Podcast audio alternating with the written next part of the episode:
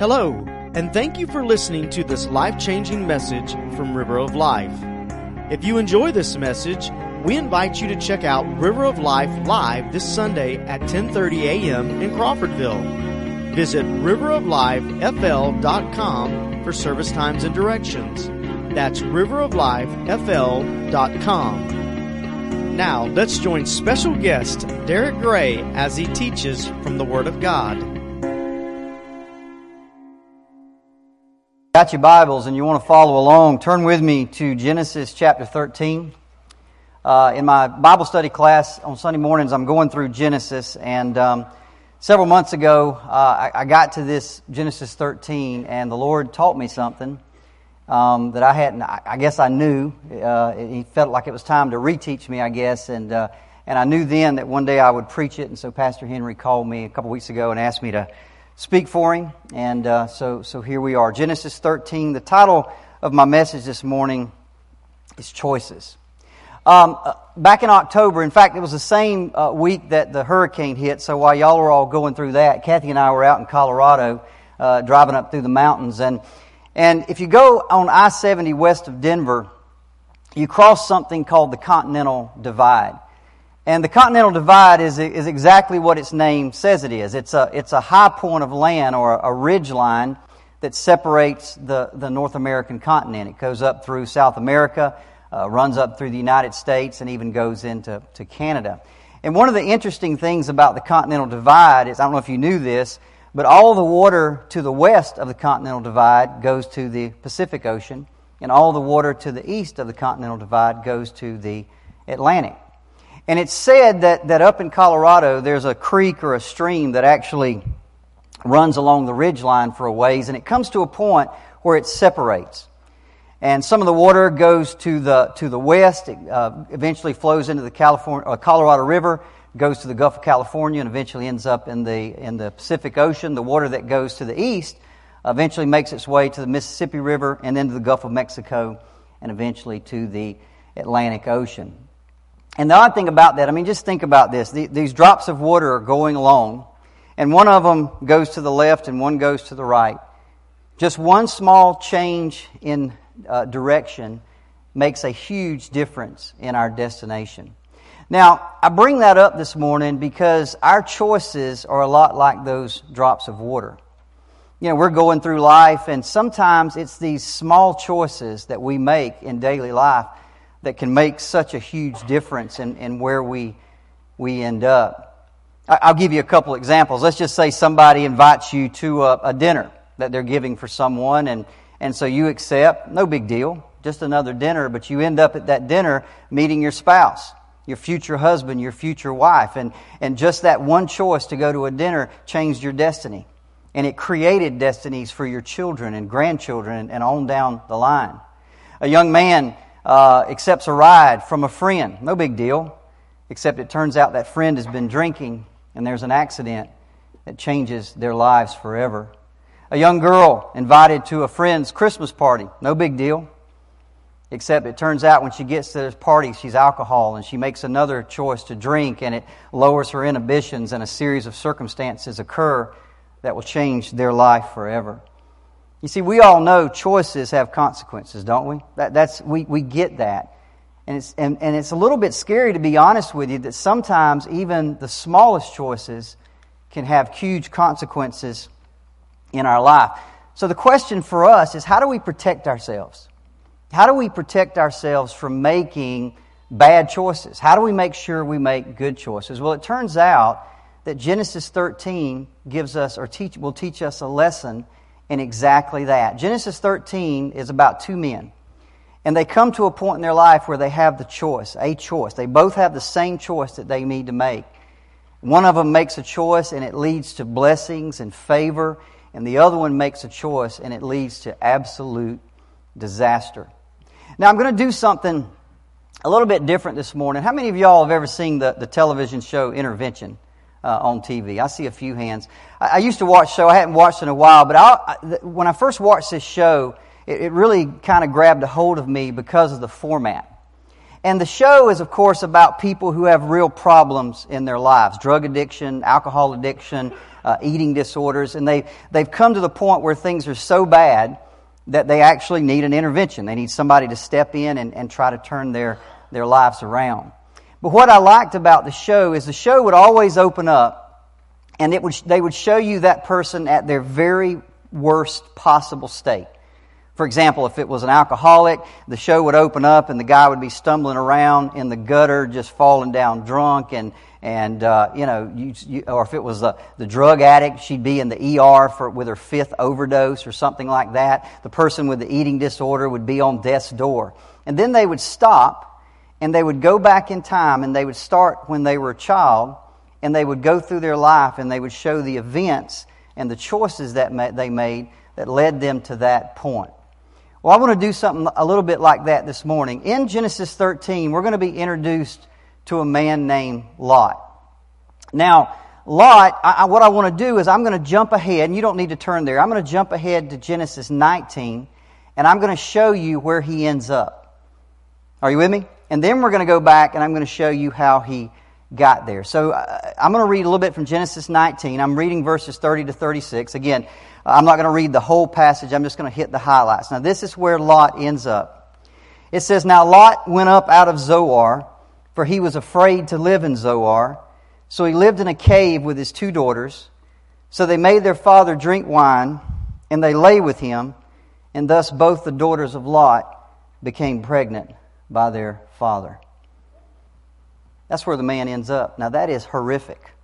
The man is so overcome with fear at this point in his life that he won't even live in the city. If he lived today, we, would say he had panic attacks or we would diagnose him with an anxiety disorder. He literally moves out of the city, takes his two daughters, and goes up and lives in a cave with, with no one around him. His daughters, they get all frantic because their daddy's getting old. They don't know who's going to take care of them, so they concoct some crazy plan. One of them gets him drunk one night, goes in and sleeps with him. The next night, the other one gets him drunk, sleeps with him, and they end up having children. A man living in a cave committing incest, that is horrific. That's worse than the, the, the, drunk in the gutter. That's worse in the, than, the, than the drug addict in the ER. I mean, this man ends up at a, at a terrible, terrible place. But he wasn't always like that. In fact, he was a, he was a wealthy man at one point. He had a, a wife that loved him and he loved her. In fact, he was actually a city councilman in the city that he, that he lived in. He wasn't always like that guy.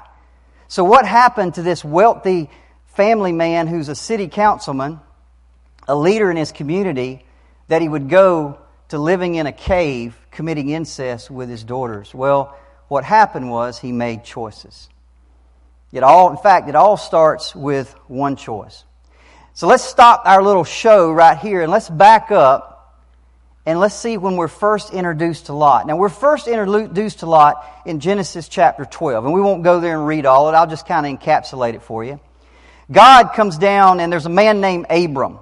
And God will eventually change this man's name to Abraham. He's a pagan. Uh, he's living in the area of Mesopotamia, which is modern day uh, Iraq, uh, uh between the uh, Tigris and Euphrates River, an area that even today is known as the Fertile Crescent. He's living in this city, and he's and God comes down and says, "Man, I, I want to I want to do something with you." I want you to leave your family. I want you to leave your homeland. I want you to leave your city. And I want you to go to a land that I'm going to show you. I'm going to give you this land, which is, of course, modern day Israel.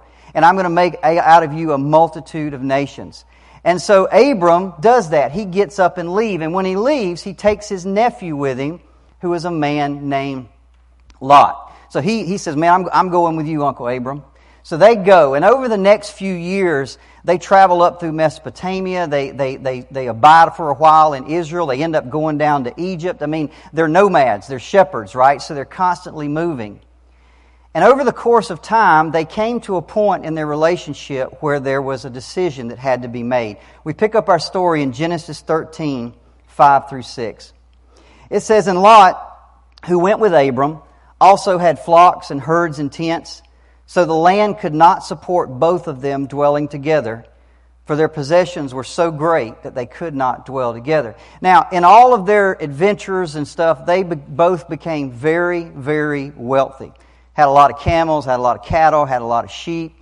And the point, it came where they couldn't dwell together. Their, their shepherds and their herdsmen were arguing with each other over water rights and grazing rights. And, and so it came to a point that they realized, okay, we need to separate. Now, what I want you to see about this, it's not a bad thing. It's not a sinful thing. It's just life, right? Just life happens. Sometimes you just have to make choices. Not, nobody's done anybody wrong. They just became so wealthy that they needed to separate. So they have, it gets to the point where they're going to have to make a choice. And again, this choice that they're about to make, one of them it's going to lead to blessings, and the other it's going to lead to disaster. Let's continue reading in verses 8 through 9. Then Abram said to Lot, Let there be no strife between you and me, for, and between your herdsmen and my herdsmen, for we are kinsmen. Is not the whole land before you? Separate yourself from me. If you take the left hand, I'll take the right. You take the right hand, I'll take the left. Now let's stop right there. What I want you to see about this is Abram is the uncle. He's the leader of the family. He has every right to make the choice. It's his choice to make, not Lot's. Okay? In fact, by the way, when God called him out of Mesopotamia, he says, I'm going to give you that land. God's promised him the land, not Lot.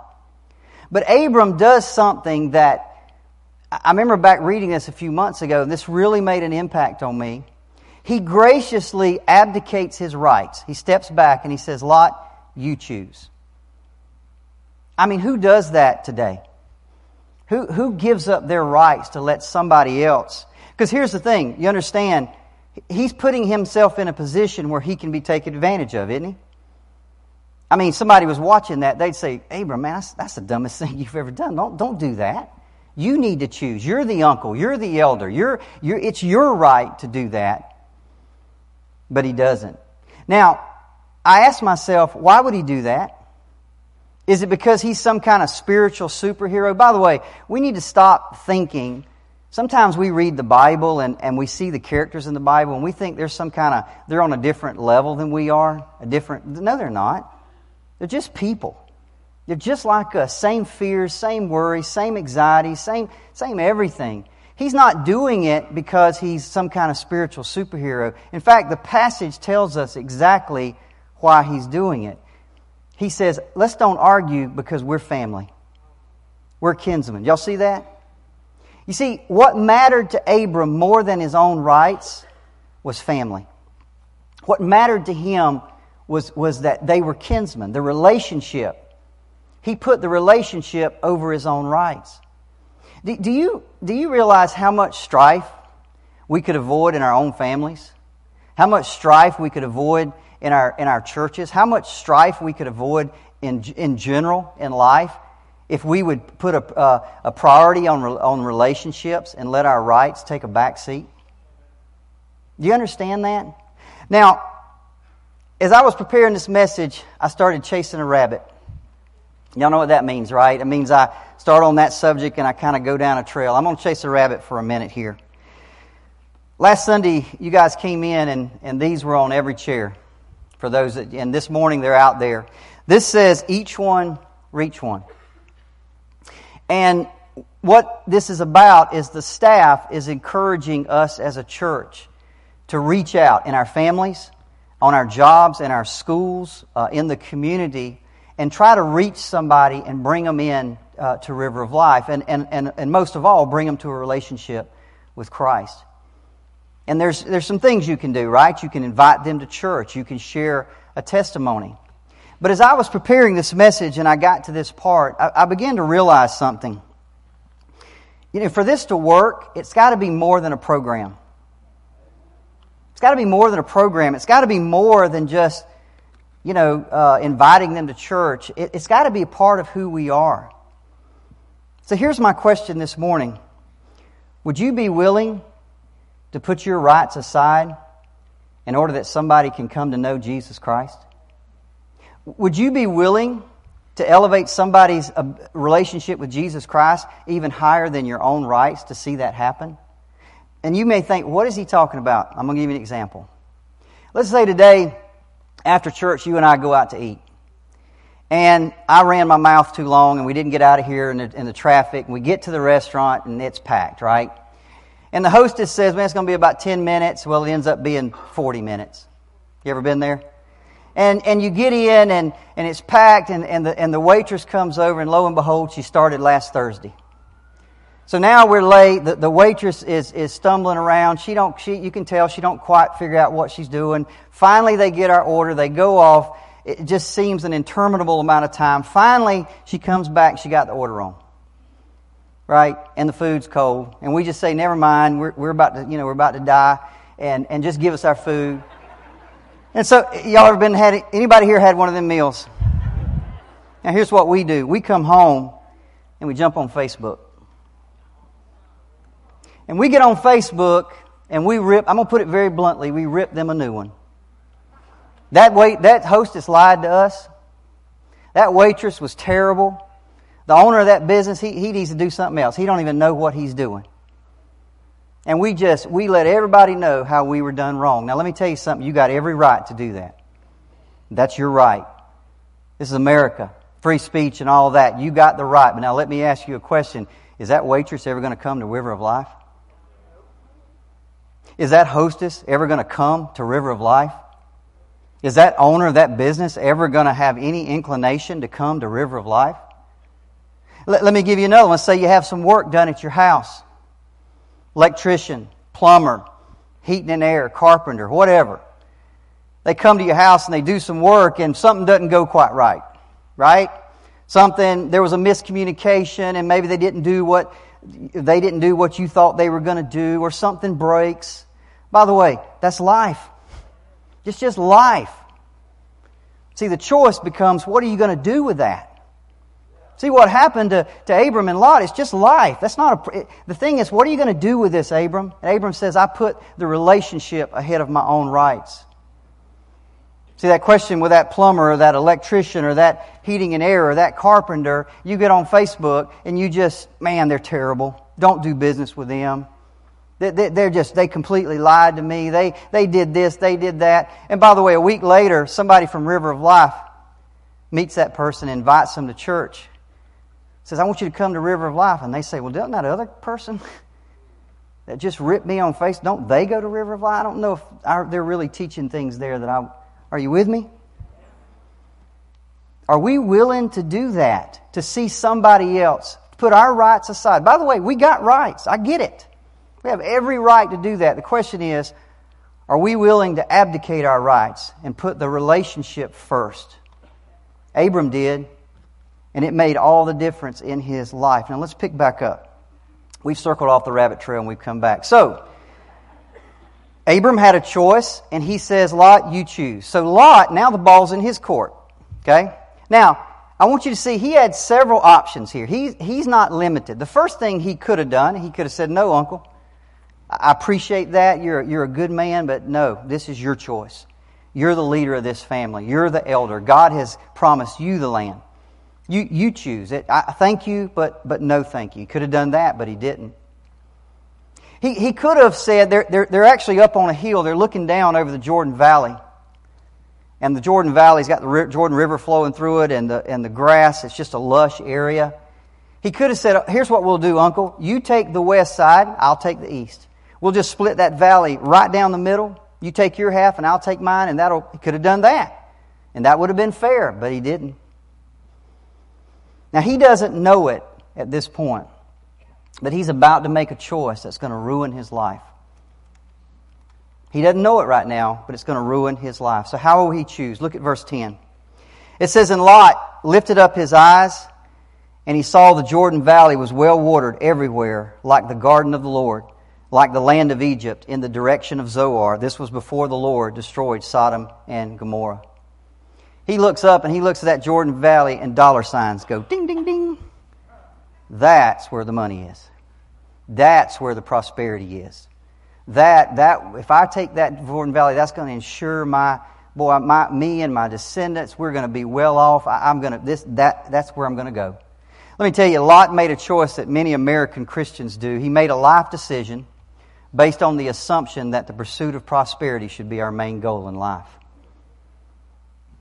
That's what he did. And so he chooses. Now, we've already seen where the story's going to end. The man's going to be living in a cave in fear, committing incest with his own daughters. Verse 11 tells us how he got there. It says this So Lot chose for himself all the Jordan Valley, and Lot journeyed east. Thus they separated from each other. There's the statement. Lot chose for who? Himself. What do I want? What do I think? What do I need? No mention in there, what does God want me to do? What, what would God, what would be, what would bring glory to Him? What would be to His benefit? No mention of that. No mention there of Uncle Abraham. No, no, I, nothing there about what, what would be best for Abraham. And even worst of all, no, no even, there, there's not even a thought there for how this would affect his family spiritually. This is going to destroy his family, and, and he don't even think about it. It's just what's best for me. What, what, what fits in with, with, with me. And it says he chose for himself. In other words, he did a really good job of looking out for number one. Now, here's the thing about choices. We started off talking about that little creek that runs along the Continental Divide and it, and, and it makes a turn. You see, once you make a turn, one choice leads to what? Another and another. There's no going back. You've done made the choice now, and that's exactly what happened to Lot. Let's pick the story up in verses 12 through 13. It says, Abram settled in the land of Canaan, while Lot settled among the cities of the valley, and he moved his tent as far as Sodom. Now the men of Sodom were wicked, great sinners against the Lord. Stop right there. Lot, over the years, has gotten a lot of criticism. That his, they said, you know, his mistake was getting right up next to Sodom. No, his, that, that wasn't his mistake. His mistake's what's in his heart. That's, that's not the problem. That's a symptom of the problem that's in his heart. It's what's in your heart. It's your character that drives your choices. See, it wasn't that. By the way, we, we, we look at Lot and say, well, you know, he moved up there by the Sodomites and they were real evil and that's what, that's what happened. No. By the way, Abraham is still in Canaan. The Canaanites are just about as bad as the Sodomites. In fact, if you try to compare the Canaanites to the Sodomites, it's like, it's like comparing Stalin and Hitler. Hitler might be worse, but they're both bad. So it's not like Abram stayed up in this little pristine area where there wasn't it. No, he was surrounded by evil people, but he remained untainted. All of his life, he remained untainted, while Lot wasn't. Now, I want to know the answer to that. What was the difference? Why, why was Abraham um, able to live in an evil world, an evil culture, and remained untainted while Lot wasn't? I want to read a, a scripture, verses, continuing our story, verses 17 through 18. God comes to Abraham after him and Lot have separated. And I'm sure one of Abram's friends might have been saying, Abram, that was the dumbest thing you ever did. That boy just stabbed you in the back. You, you, look at, he got all the good stuff, and you up here with this dusty soul, go, trying to make a living off of this. And God comes to him in verse 17, and he says this to Abraham Arise, walk in the land through its length and its width, for I give it to you. See, at that moment, it looked like he'd been taken advantage of. For that moment, it looked like Lot got the better. But God comes to him and says, You see that land over there where Lot is? Don't worry about that, son. That's your land. It may look for now like he got it, don't worry. And by the way, we know where Lot's going, don't we? It ain't going to be good. I'm going to give you that land. C.S. Lewis said this If you aim at heaven, you'll get earth thrown in. You aim at earth, you'll get neither one. Let me read that again. I always like that quote. If you aim at heaven, you'll get earth thrown in. But if you aim at earth, you'll get neither one of them. So that's what Abram got. He said, Okay, Lord, I choose you. You work all this out. And God says, Okay, I'm not even going to give you heaven. I'm going to give you all of this. Verse 18. It says, Abram moved his tent and he went and dwelt by the terebinth trees of Mamre, which are in Hebron, and he built an altar there to the Lord. There are two words in that verse that tell us what kind of man Abram was. They are tent and altar. For his whole life, the man never lived in a house, never moved into a city. He lived in a tent his entire life. And the point of that is he never bought into the lie that this is all it is. He never bought into the lie that this world is what it's all about. He, he never bought into that. And then the other thing you always see is everywhere he moved, he always built an altar. He always remembered God. God was always first and foremost in his life. Living in a tent with an internal perspective, building an altar, remembering that God is in control, that God is going to work everything out. Now you may say to me, well, we just read that last verse and, and it said that Lot moved up next to Sodom and he lived in a tent. He did, but not for long. As we move ahead in our story, and we won't turn there to these, as we move ahead in our story, he, when we left him, he's living outside Lot. A few years later, a war breaks out. And some kings from Mesopotamia come down and they, they make war against the city of Sodom. And that day, Sodom was a very wealthy city. And so it had to defend itself. And so these kings came down and made war. And in Genesis 14, 11 and 12, it says this. So the enemy took all the possessions of Sodom and Gomorrah and all their provisions, and they went their way. And they also took Lot, the son of Abram's brother, who was living in Sodom. Now, we know a little bit more. Started out, he's up there with Uncle Abraham. He chooses to live in the valley. He moves right up next to the city. But a chapter a few years later, he's moved into the city. Now, we all know the story probably of Sodom and Gomorrah. God looks down and sees that Sodom is so bad. I mean, it, this place is terrible. And so God comes to Abraham and he says, Man, I'm going to destroy those cities of the valley. And Abraham intercedes with God and, and, and says, If you can find anybody righteous, please save them. And it turns out that God, on, because of Abraham, he decides to save Lot and his family. So he sends two angels to destroy the cities. And the two angels come to the city. And I want to read the first verse in Genesis 19. I want to show you something else about Lot. It says, The two angels came to Sodom in the evening, and Lot was sitting in the gate of Sodom. Now, see, in that day, that's where the city leaders sat. That's where they didn't have courthouses and things like that. You, the, the, leaders would actually sit in the gate, and that's where you conducted all your legal business, your real estate transactions, uh, any kind of financial things. So the, the fact that he's sitting in the gate tells us he's actually a leader of the city. He starts out living in a tent, then he's living in the city, now he's actually a leader of the city. Now, we all know where this story is going to end, right? The angels literally, if you go back and read it, the angels literally had to grab them by the arm and drag them out of the city. They didn't want to go. And of course, as they're going out of the city, fire and brimstone falls from the sky. Lot's wife looks back, and she's turned into a pillar of salt. And Lot, now this boy must have loved city life. Lot says, Hey, you see that little city over there? There's a little city over there called Zoar. Can you spare that city so I can go live in it? Didn't want to go back live in the hills with Uncle Abram. See, he done made that choice. And he was going to stick with it through thick and thin. Can you save that little city of Zoar over there so I can live in it? And the angel said, okay. And so he moves into the city. But at some point, and, and we don't, the Bible doesn't tell us this, at some point he becomes overcome with fear to live in that city. As I said, if he lived today, we'd probably, of course, you know, listen, all he's been through with fire and brimstone, and is no wonder the boy's shaky, right?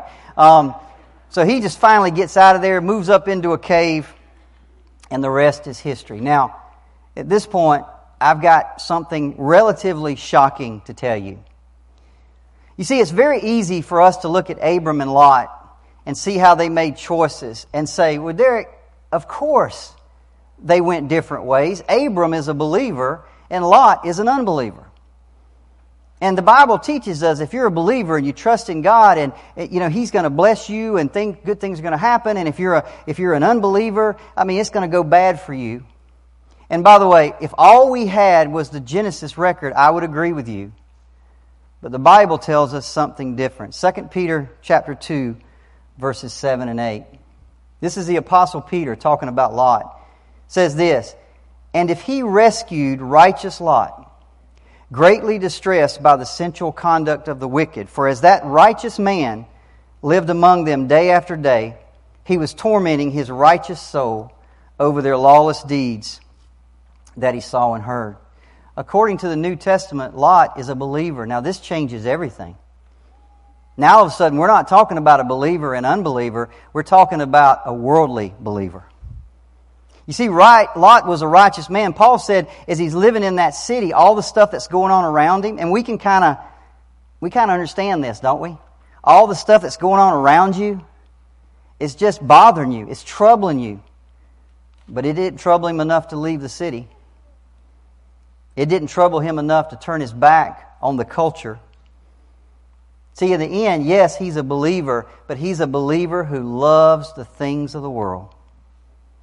Now, let me tell you, if I put Abraham on this end of the spectrum and I put Lot over here and I put myself in this group, a lot, we're a lot closer to Lot than we are to Abraham. Yes or no? We are a lot closer to Lot when it comes to believers than we are to Abraham.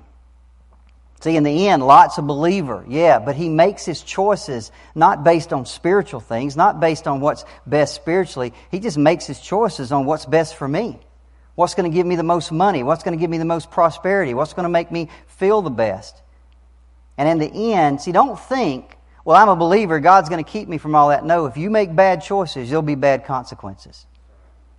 Don't, don't think that God's going to insulate you from all of that. Even as a believer, you make those kind of choices, God will let that thing, He'll let that thing play out. Abraham put God first in all that he did, and his choices reflected that, and God blessed him tremendously. Lot, who's also a believer, put himself first, and his choices reflected that, and it led to absolute disaster. I'm going to close, and um, I'm going to ask uh, Carolyn if she'll come in a minute, and, and uh, Brother Bill's going to come. But before we do, I want to say a couple things. First of all, we're talking about choices, but if you're here today and you don't know Jesus Christ, let me just say this. There is one choice that you should make in front of all other choices. Because let me tell you this until you choose Christ, all of your choices are bad choices. Let me say it again. If you haven't chosen Christ, then all of your bad, all of your choices are bad choices because I don't care what they are, they're leading you to hell. That's just the way it is. There's one choice. There's one place up on that ridge where the water can turn to follow Christ. And so I implore you, if you're here today and you don't know Him, that's the choice today. That, that's the glaring choice. That choice will be there. That's the one that you have to make. Now, I want to talk real quickly to some of you here who are believers most of us tend to think as of, of, our Christian commitment as this as one big bold choice, right? Maybe it was a Sunday morning and you were sitting in church and they played "I Surrender All," all to Jesus. I surrender, and you walked down an aisle and you did that. You said, "Lord, I, I choose you. I make a commitment to you." But you see, here's the thing: Lot did that. Lot made the bold commitment years before when he had to leave his homeland, when he had to abandon his family, abandon his house, abandon everything he knew to follow up Uncle Abraham, he did that. He made the bold choices. You see, Abe, Lot's problem wasn't with the big things, it was with the little things that he struggled. And I'm afraid that's the problem with us in our Christian life. It wasn't the bold choice to follow Christ that we struggled with, it's the little choices we make every day where we end up putting ourselves in front of Him. Let me, let me put it another way, and maybe this will help you understand it. It did me. Let's say that all we've got to our name is a $1,000 bill. That's all you got. $1,000 bill right there. And you come to God and you say, God, I give it all to you. I lay out, I'm, I'm making the bold choice. I lay it all out there to you. And God says, Son, here's what I want you to do. I want you to take that $1,000 and go to the bank and I want you to change it into quarters. Because I, I, even though he appreciates the thousand dollars, what he wants you to do is make those 25 cent choices every day. See, it's the 25 cent choices where you live out the life of faith. Not a, it's not one big, I'm going to go go down and make a commitment. It's that, then you walk out of here and it's the 25 cent choice here. It's the, it's the 50 cent choice here. It's the 75 cent choice here. That's how a life of faith is lived out. The little things in life. How are we going to make those choices? Are we going to put God first? Are we going to put our rights and the relationships of others ahead of that? Or are we just going to do what we want to do? As I said, I'm going to ask uh, Carolyn if she'll come. I'm going to ask Brother Bill if he'll handle the invitation this morning. Um, but again, two things here. If you're not a believer, choose Jesus. Choose Jesus. I can guarantee you, guarantee you, that you will never, ever regret that. And believers, if you're here this morning, can I say the same thing? Choose Christ. You may have already chose him once and that changed your life, but can I ask you to do this? Choose him every day. Choose him every day. When life happens, when, when the restaurant goes bad, when, when it's just one of those things, choose Christ. Choose Christ, not how I feel. Not, not, choose Christ. When you got to make decisions, choose Christ. Let's pray. Father, thank you again for listening to this life changing message from River of Life. If this message has touched you today, or you need someone to pray with you, then please let us know. You can call us at 850 926 1200 or send an email to info at riveroflifefl.com. We also encourage you to visit River of Life this Sunday at 10:30 a.m. in Crawfordville. For more information, visit us at riveroflifefl.com.